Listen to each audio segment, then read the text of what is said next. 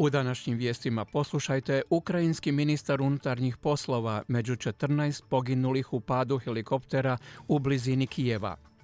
Pokrenuta istraga o uzrocima kvara mlaznog motora na zrakoplovu tvrtke Qantas, zbog čega je posada uputila poziv za pomoć.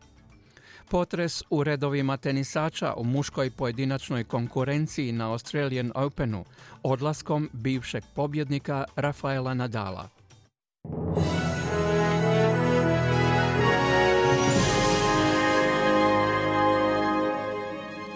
Slušate vijesti radija SBS, ja sam Kruno Martinac.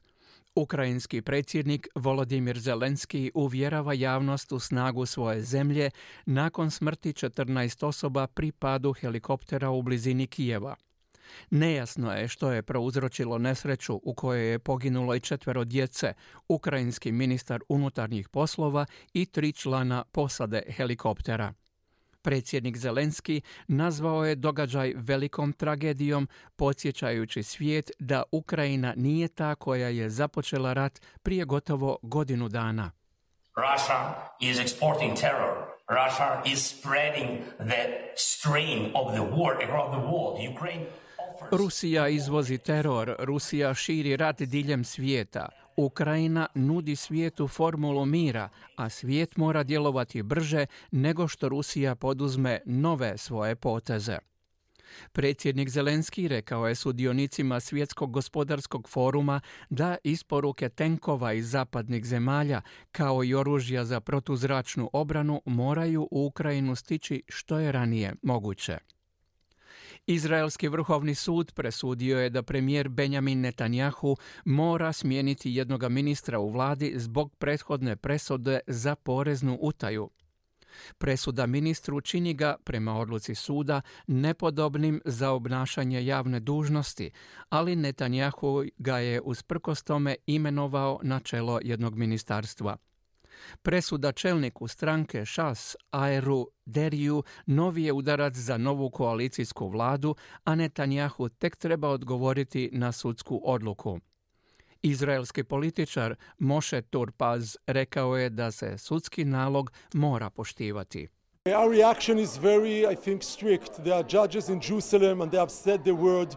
We have to understand that whatever Supreme Court Naša reakcija je vrlo jasna. Postoje suci u Jeruzalemu i oni su izrekli svoj sud. Moramo shvatiti da sve što Vrhovni sud kaže je zakon u Izraelu. Deri i Benjamin Netanjahu i svaka druga strana mora reagirati i reći da što god je sud odredio treba se provesti. Suce ne mijenjamo, ne podrivamo njihov rad i moramo se pokoravati odlukama. Derijeva ultraortodoksna stranka ŠAS osudila je odluku Vrhovnog suda.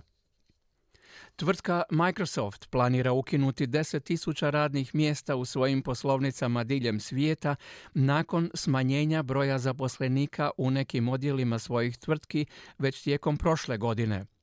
Podez ove najveće svjetske tvrtke za proizvodnju softvera signalizira pripreme mnogih tvrtki za predstojeću gospodarsku krizu. U poruci zaposlenicima izvršni direktor tvrtke rekao je da će otpuštanja zaposlenika utjecati na manje od 5% njihovog ukupnog osoblja. Slušate vijesti radija SBS, nastavljamo domaćim vijestima.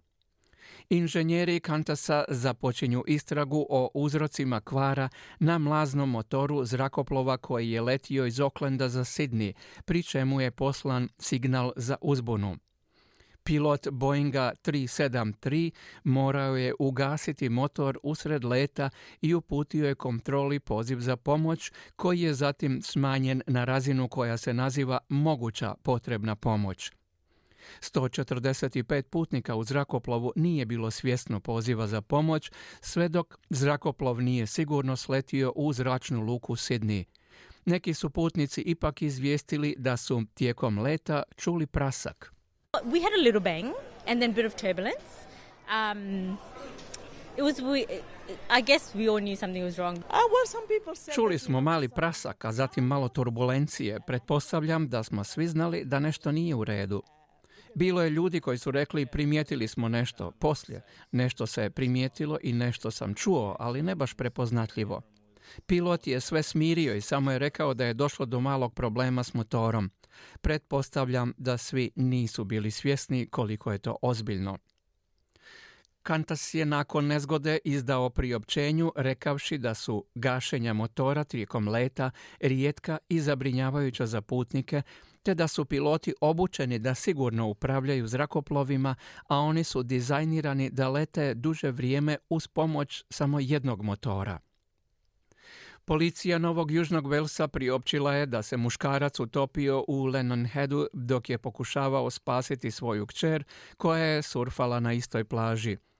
Obitelj je jučer bila u plitkoj vodi na plaži Seven Mile kad je 11-godišnja djevojčica spala, pala sa daske za surfanje.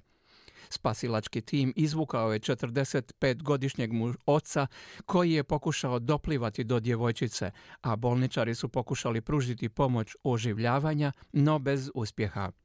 Policija je priopćila da plaža u to vrijeme nije bila pod nadzorom profesionalnih spasilaca. 24-godišnji muškarac uhićen je u jugozapadnom dijelu Sidnija tijekom noći nakon što je pronađeno tijelo starijeg muškarca. Hitna pomoć otišla je u kuću u Roselands nakon dojava o napadu nožem i pronašla tijelo muškarca u dobi od 90 godina.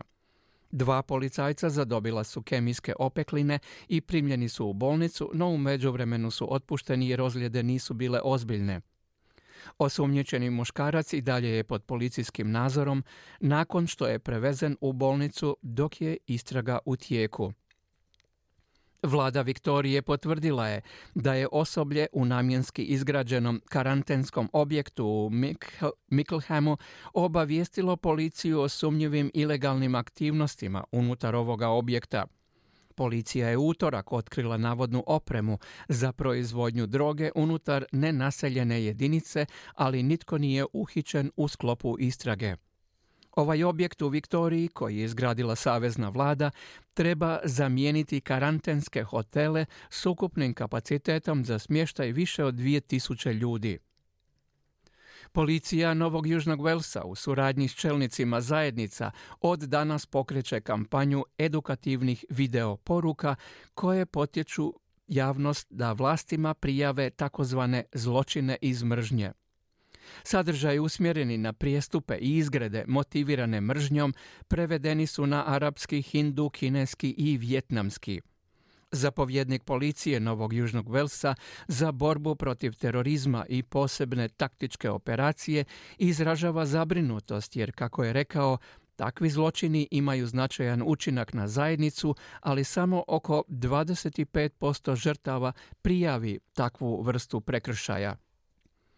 Vlada Zapadne Australije priprema se proglasiti isticanje nacističkih simbola kaznenim dijelom, ali uz neke iznimke. Zakon će se proširiti na korištenje nacističkih simbola na tetovažama, a uvodi se kako bi se očuvala legitimna uporaba svastike, odnosno kukastog križa. Glavni državni odvjetnik John Quigley rekao je da Zapadna Australija neće tolerirati skupine i pojedince koji porukama mržnje žele širiti strah i podjele unutar društva. Iz sporta povlačenje teniskog veterana Rafaela Nadala sa Australian Opena otvorilo je prostor drugim natjecatelja, natjecateljima u konkurenciji muških pojedinačnih igrača. Nadal je jučer u srijedu izgubio od američkog protivnika Mackenzija McDonalda nakon što je oslabljen zbog ozljede kuka. Nakon poraza, Nadal je čestitao McDonaldu i rekao da se nema na što požaliti. It's a tough moment, it's a tough day and you need to to accept that. Ovo je uh, težak trenutak i težak je ovakav dan, ali mora se rezultat prihvatiti i nastaviti, rekao je Nadal. Kasnije danas igraju Australci Alex de Minor i Tanasi Kokinakis. Više o aktualnostima na terenima Australian Opena kasnije u našem današnjem programu.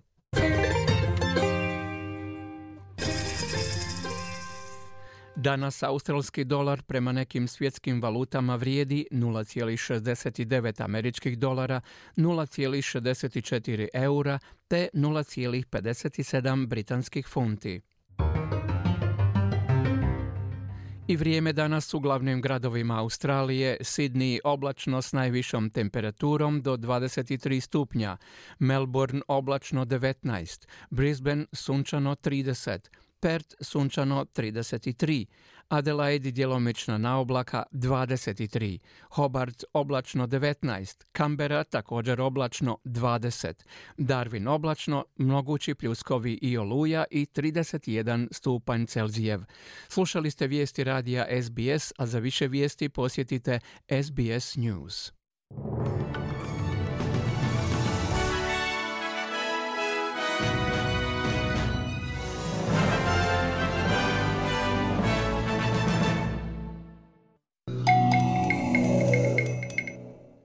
Radio SBS program na hrvatskom jeziku, ja sam Kruno Martinac. Na redu su vijesti iz Hrvatske.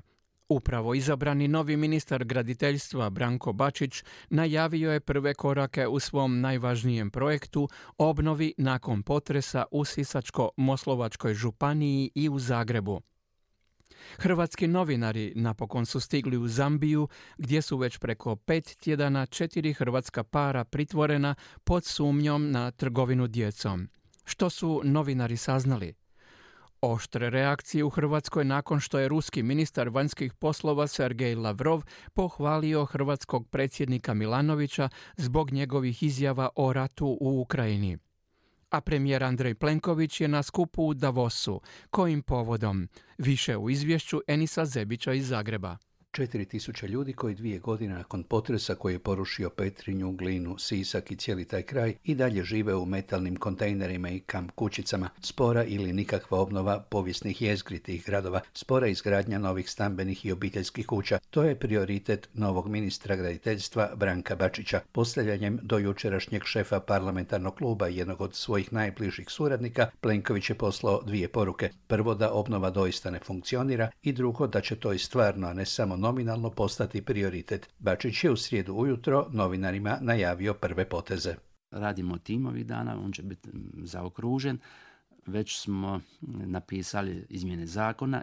Strahovito ćemo pojednostaviti procedure, smanjit ćemo broj potrebnih dokumenta za 40%, smanjit ćemo broj sudionika, učinit ćemo protočnim donošenje odluka, pojednostavnit ćemo početak radova i želimo da se što prije krene sa svim mogućim aspektima i konstrukcijskom obnovom u organizaciji države i samoobnovom konstrukcijske obnove zgrada i, i zamjenskim kućama i izgradnjom više stambenih kuća.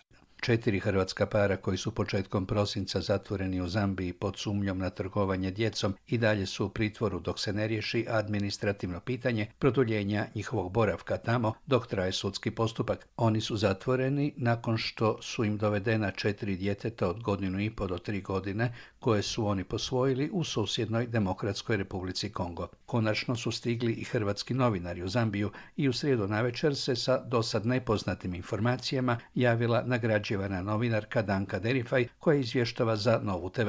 Poslušajmo dio njenog izvještaja. Naši sugrađani nisu uhićeni na osnovu dojave djelatnice hotela, kako se moglo pročitati u medijima, nego na osnovu, citiramo, anonimne dojave zabrinutog građanina koju je primila zamjenica šefa imigracijskog ureda te je obratila pažnju aerodromskoj kontroli da provjere sumnjive Hrvate koji se tamo s djecom nalaze.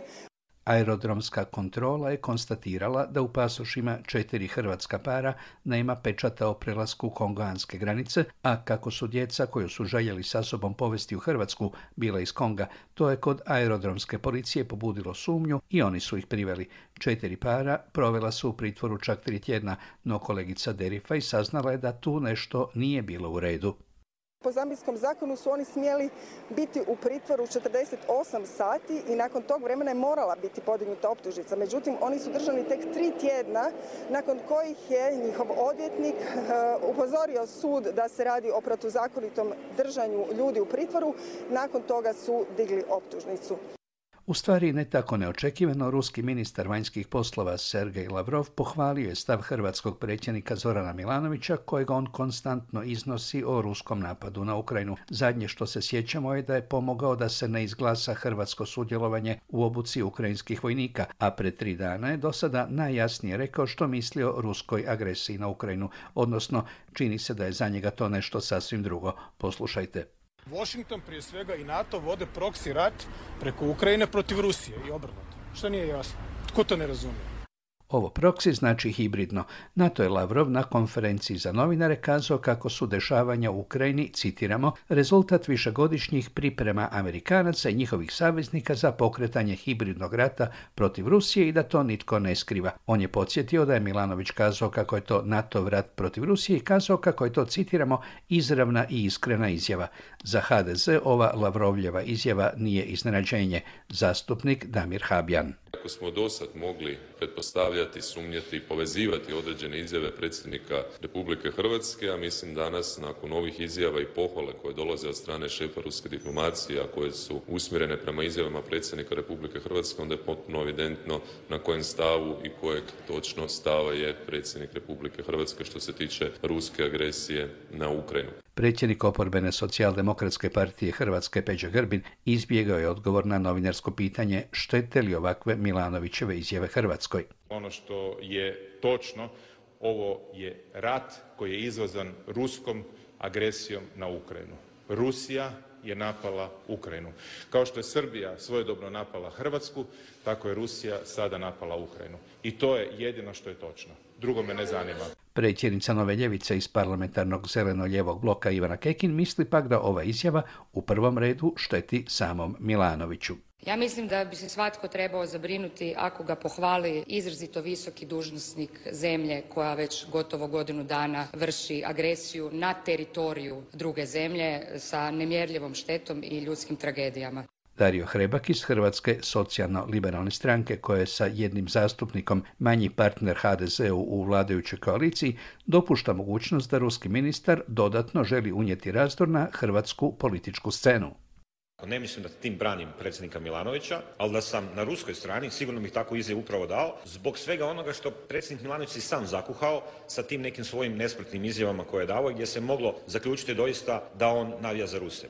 Ovogodišnji sastanak Svjetskog ekonomskog foruma u Davosu u Švicarskoj posvećen je Ukrajini, svijetu u pandemiji i klimatskim promjenama koje su sve vidljivije. Na skupu sudjeluje i hrvatski premijer Andrej Plenković. Kojim povodom?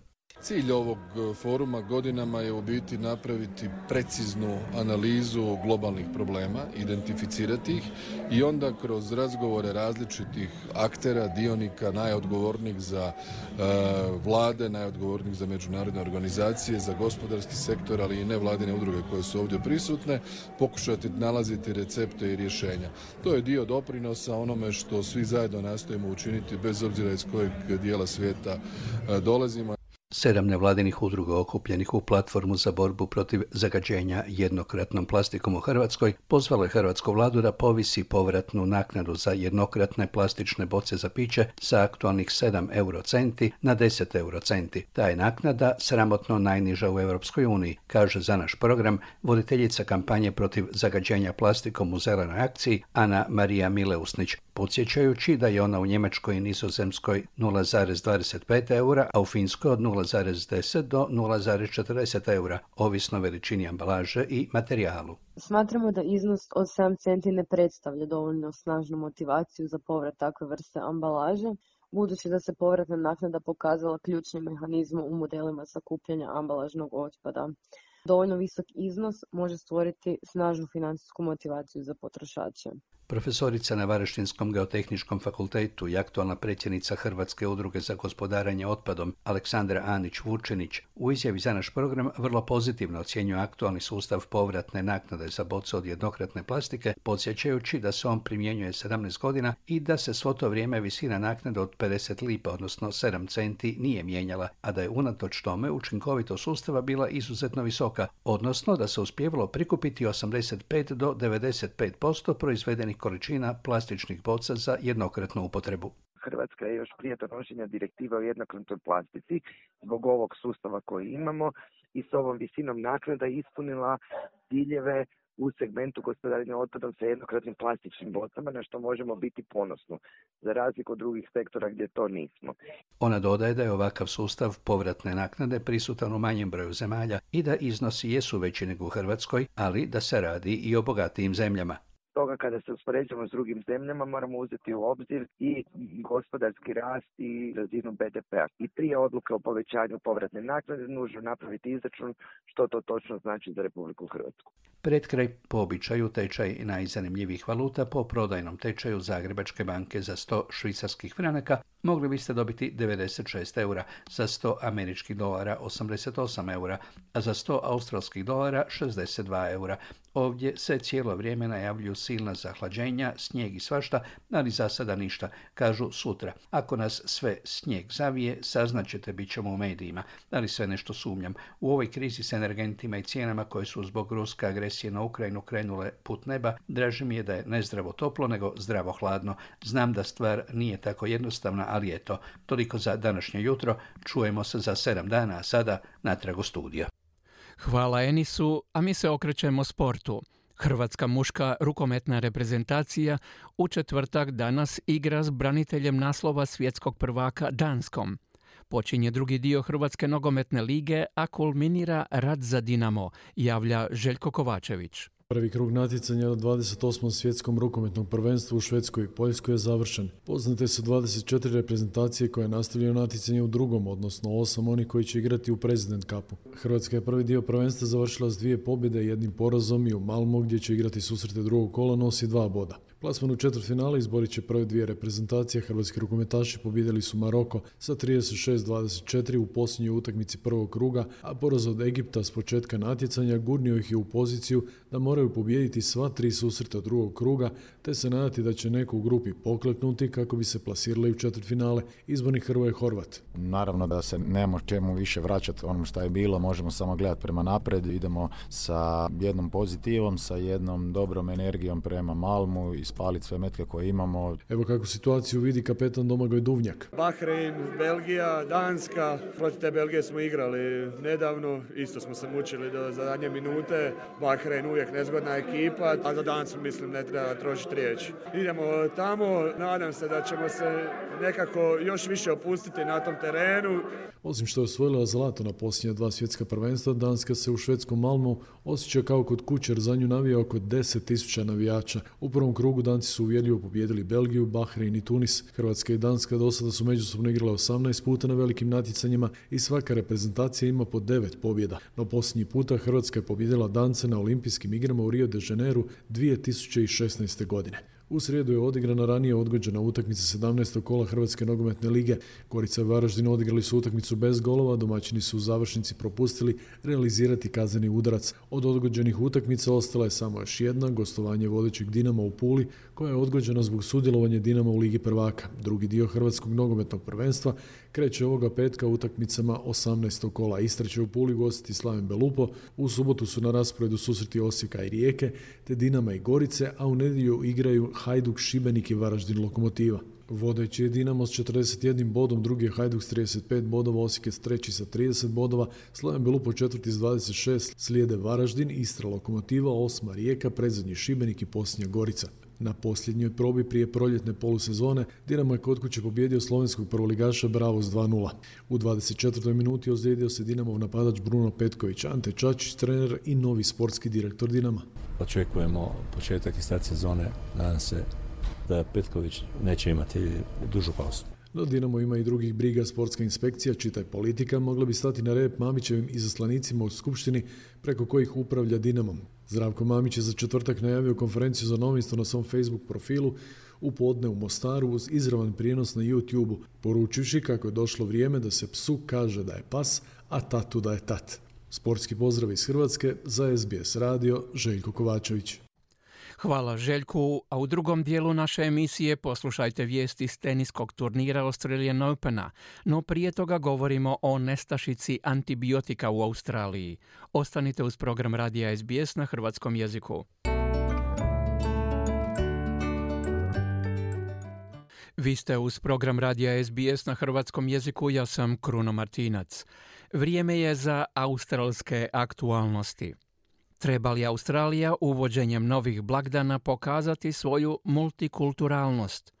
O tome malo kasnije, a sada o problemu s kojim se suočavaju liječnici i pacijenti. Australija se naime suočava s kroničnom nestašicom antibiotika.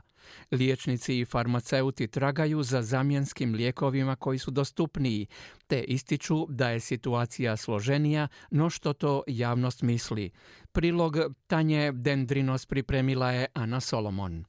Mike Yang je farmaceut posljednjih 16 godina. I've been a compounding pharmacist for uh, roughly seven years and I've never once had to compound the antibiotics from scratch.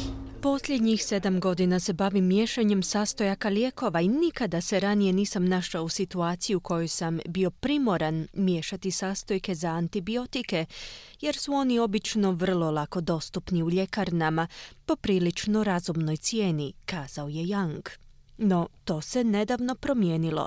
So, for example, this customer who went to five different pharmacies and Imao sam jednu osobu koja je obišla pet različitih ljekarni i nigdje nije mogla pronaći antibiotike za svog sina.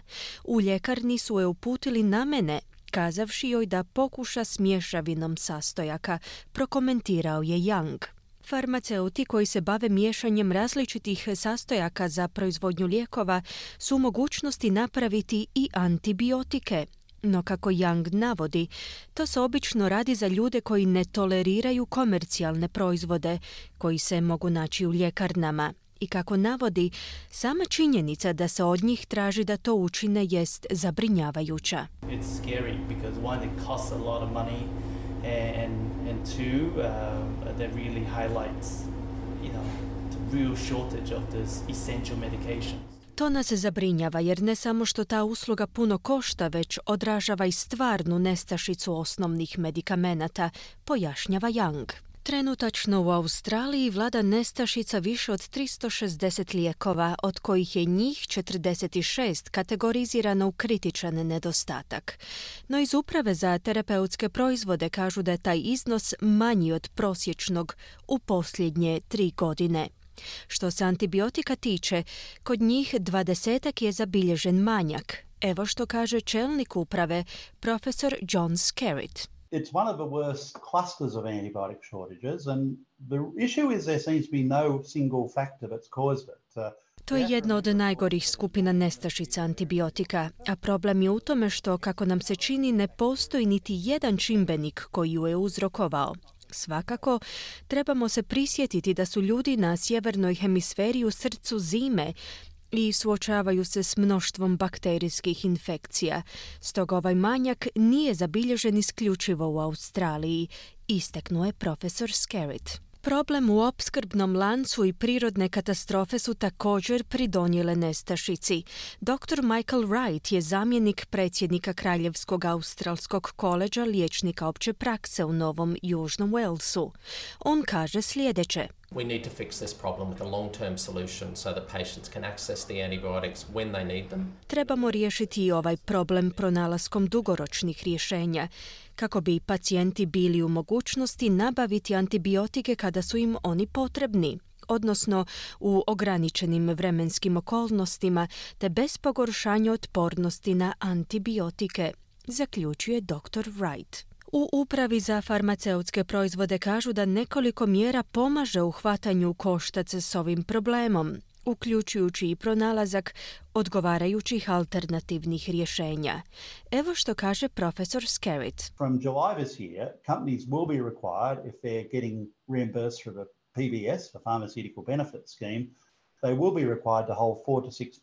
od srpnja ove godine od tvrtki koje su uključene u program subvencioniranja lijekova će se zahtijevati da održavaju normalnu opskrbu tijekom 4 do 6 mjeseci, naglašava Skerritt, priznajući da bi određeni teret s kojima se suočavaju farmaceuti mogao biti uklonjen da se lijekovi kojim slučajem proizvode u Australiji.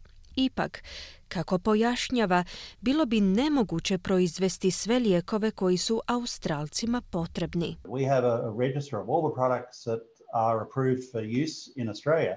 Imamo registar svih proizvoda koji su odobreni za upotrebu u Australiji. Općenito gledajući lijekove zajedno s medicinskim uređajima i drugim proizvodima koje reguliramo, imamo gotovo 100 tisuća tih proizvoda i nema šanse da bi Australija mogla proizvesti svih tih 100 tisuća proizvoda. To je još veći izazov nego tražiti od nas da napravimo svaku marku i model automobila koji je na svjetskom tržištu, pojašnjava Scarit. U upravi za farmaceutske proizvode očekuju da bi nestašica mogla popustiti u idućih nekoliko mjeseci, nadajući se da će se opskrba vratiti svojem uobičajenom tijeku do uskrsa. Bila je to Ana Solomon s prilogom Tanje Dendrinos. U nedjelju 22. siječnja brojni građani Australije proslavit će kinesku ili lunarnu novu godinu kojom se bilježi početak godine Zeca. No bili to trebao biti i državni praznik, neki drže da bi australska multikulturalnost trebala biti bolje predstavljena kada je riječ o proglašavanju blagdana. Ana Solomon s prilogom Toma Kanetija. Pozivi upućeni Australiji za usvajanje raznolikih državnih praznika su naišli na različite reakcije u nekim useljeničkim zajednicama. I dok neki smatraju da je to korak u pravom smjeru, drugi pak misle da je to neprikladno. Osmond Chiu iz neprofitne organizacije Per Capita je kazao da bi vlada trebala proglasiti ključne proslave kao što su Divali i lunarnu novu godinu nacionalnim praznicima. It's a simple act of properly recognizing Australia as a multicultural country. Smatram da je to jednostavan čin pravilnog prepoznavanja Australije kao multikulturalne zemlje. Postoje mnoge druge promjene koje se predlažu kako bismo u boljoj mjeri odražavali naše različitosti, koje su strukturalno i teško izvedive. No s povećanjem broja državnih praznika na poprilično jednostavan način prepoznajemo naše različitosti i to bi ostvarilo veliku podršku javnosti, kazao je Čiju. On je naime svoje komentare uputio u članku koji je objavio Institut Lowy ovog mjeseca čiju je tom prilikom ustvrdio da je to važan korak u poboljšanju australskog imidža kod svojih azijskih susjeda. Australia is a multicultural country, but often it is fairly monocultural in its institutions. Australija je multikulturalna zemlja koja je često prilično monokulturna u svojim institucijama i to je slika koja se projicira na širu regiju. Važno je imati državne praznike koji na ispravan način odražavaju naš multikulturalni sastav. To dovodi u pitanje te predrasude o Australiji kao zapadnoj kolonijalnoj državi na rubu Azije. Time bismo pokazali da smo istinski multikulturalna zemlja i da vjerujemo u kulturni pluralizam, zaključuje Čiju. Tijekom protekla dva desetljeća australska useljenička slika se poprilično promijenila, prvenstveno započevši s useljavanjem iz zemalja Ujedinjenog kraljevstva pa sve do useljenika koji više ne stižu isključivo iz Europe. U prošlom popisu stanovništva, koje je proučavalo vremensko razdoblje od 2016. do 2021. godine, Indija, Nepal, Kina, Vjetnam i Filipini su bili izlistani među pet najzastupljenijih zemalja rođenja kod australskih useljenika. Jaswinder Singh iz australske volonterske organizacije Sika je kazao da bi uvrštavanje Divalija među nacionalne praznike bila pozitivna odluka. Um, I believe it's it's a good idea. Um, it showcases the Australian broader community willingness and acceptance towards uh, accepting and uh, celebrating the multiculturalism. Smatram da je to dobra ideja, prikazuje volju i prihvaćanje australske šire zajednice za slavljenje multikulturalizma. Držim da je to korak u pravom smjeru, naglasio je Singh, dodavši da bi alternativno rješenje državnom prazniku bilo upućivanje godišnje poruke od strane vlade, u kojoj ona odaje počast raznolikim australskim zajednicama. State and federal representatives can um, send out. Državni i savezni predstavnici bi mogli uputiti čestitke, možda nije nužno sazvati praznik, već tek uputiti poruke u kojima priznaju održavanje posebnih događaja na određene dane u godini i zaželjeti sve najbolje onim ljudima koji slave. I to bi bilo prihvaćeno kao jedan iskorak u proslavi australskog multikulturalizma, istaknuo je Singh. No nisu svi oduševljeni idejom povećanja broja nacionalnih praznika. Edwin Town, savjetnik za odnose s javnošću iz Viktorijskog kineskog udruženja, je kazao da bi to samo potaknulo zajednice čiji praznici nisu uvršteni u nacionalne praznike na propitivanje o tome zašto su ostali izostavljeni. Because uh, national holiday supposed to be uh, involved with the country's uh, special, you know, um, culture and, uh, and, and date. Nacionalni praznik bi trebao biti povezan s posebnom kulturom i određenim datumom zemlje, a kineska nova godina nije dijelom australske kulture, već kineske, stoga nije prikladno odobravati je kao državni praznik u Australiji, jer će se u tom slučaju predstavnici svih drugih zemalja osjećati zakinuto, poručuje Town. Umjesto jednog dana Town ističe da bi Australija trebala promicati zajednice useljenika diljem zemlje tijekom čitave godine. And then we can also, you know, work with various um, community, the Chinese community, Možemo surađivati s raznim zajednicama, primjerice kineskom zajednicom, posebice u Bendigu, gdje možemo promovirati zlatnu groznicu. Možemo to područje prozvati novim San Franciskom ili kineskom četvrti. Možemo organizirati lavlji ples i druge tradicionalne plesove. To bi bio poticaj privlačenju turista u grad, poput Bendiga. Stoga mislim da bismo trebali iskoristiti festivale da pomognemo Australiji umjesto pukog sazivanja nacionalnog praznika. Trebali bismo iskoristiti te događaje za privlačenje pozornosti, prokomentirao je Town. Lunarna nova godina, odnosno kineska nova godina, se slavi u nedjelju 22. siječnja.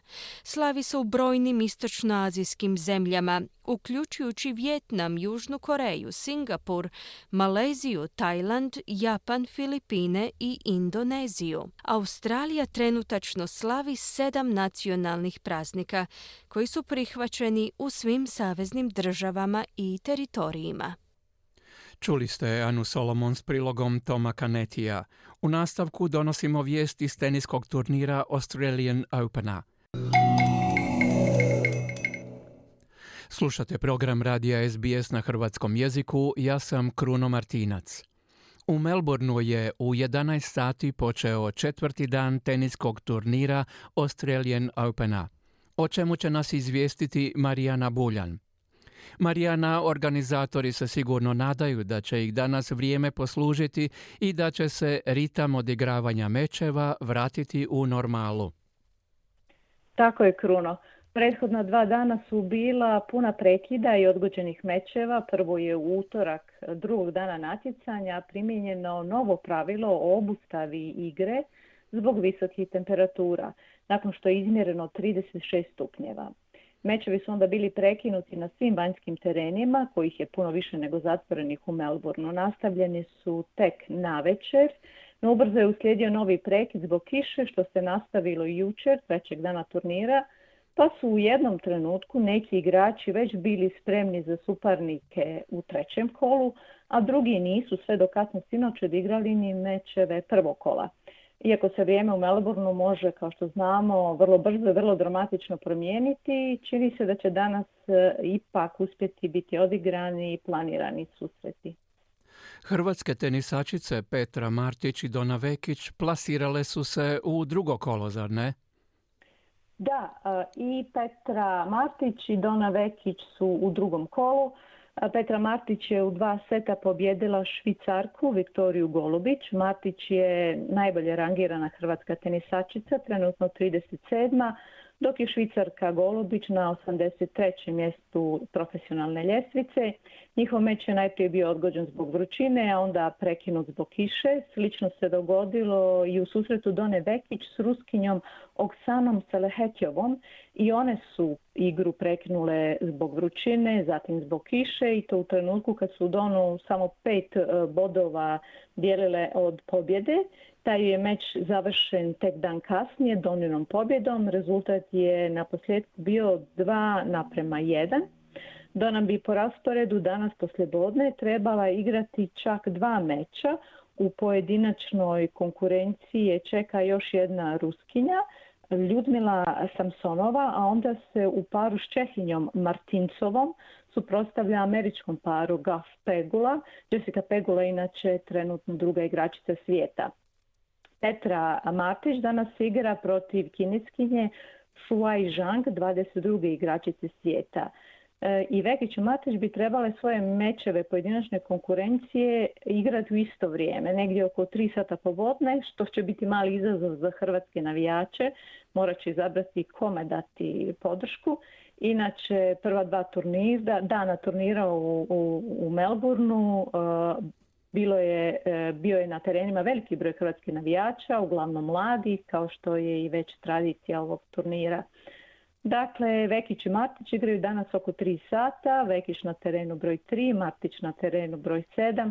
Nešto kasnije, također na terenu broj 3, Dona Vekić bi trebala igrati i u meču parova a prema rasporedu u 11 sati u vrijeme kad smo počeli program, na teren su trebali izaći Nikola Meketić i pa Mate Pavić.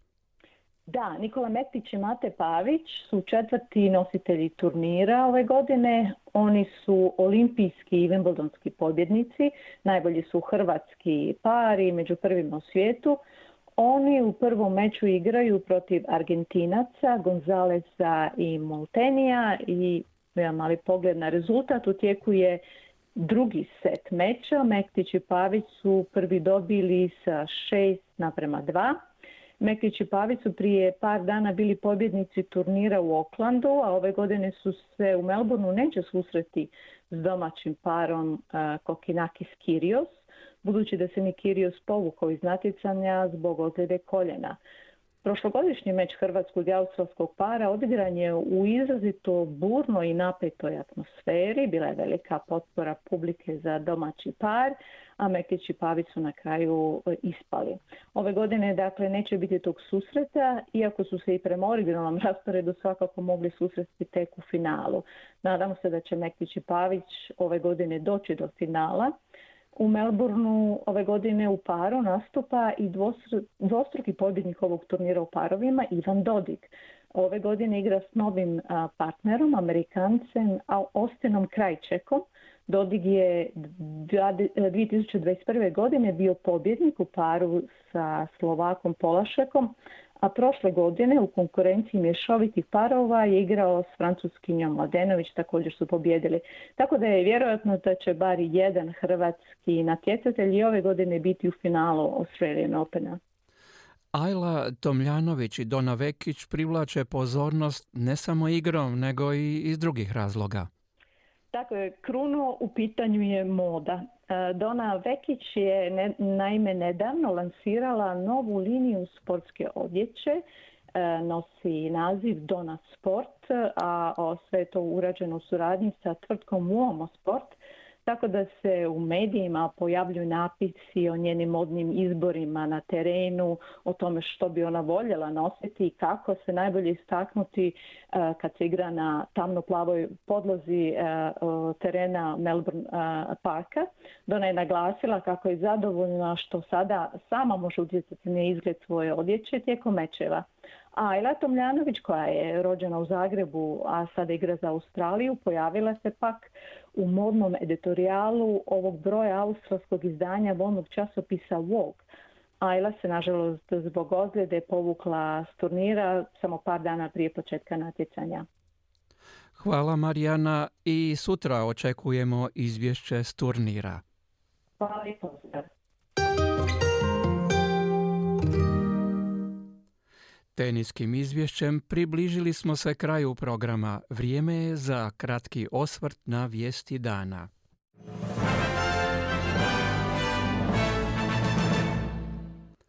Ukrajinski ministar unutarnjih poslova među 14 je poginulih u padu helikoptera u blizini Kijeva. Pokrenuta je istraga o uzrocima kvara mlaznog motora na zrakoplovu tvrtke Qantas zbog čega je posada uputila poziv za pomoć.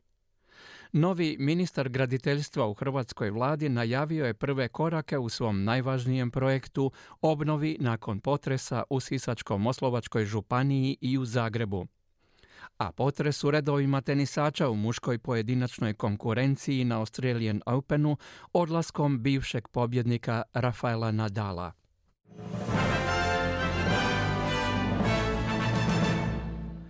Osvrtom na vijesti dana došli smo do kraja programa radija SBS na hrvatskom jeziku za četvrtak 19. siječnja.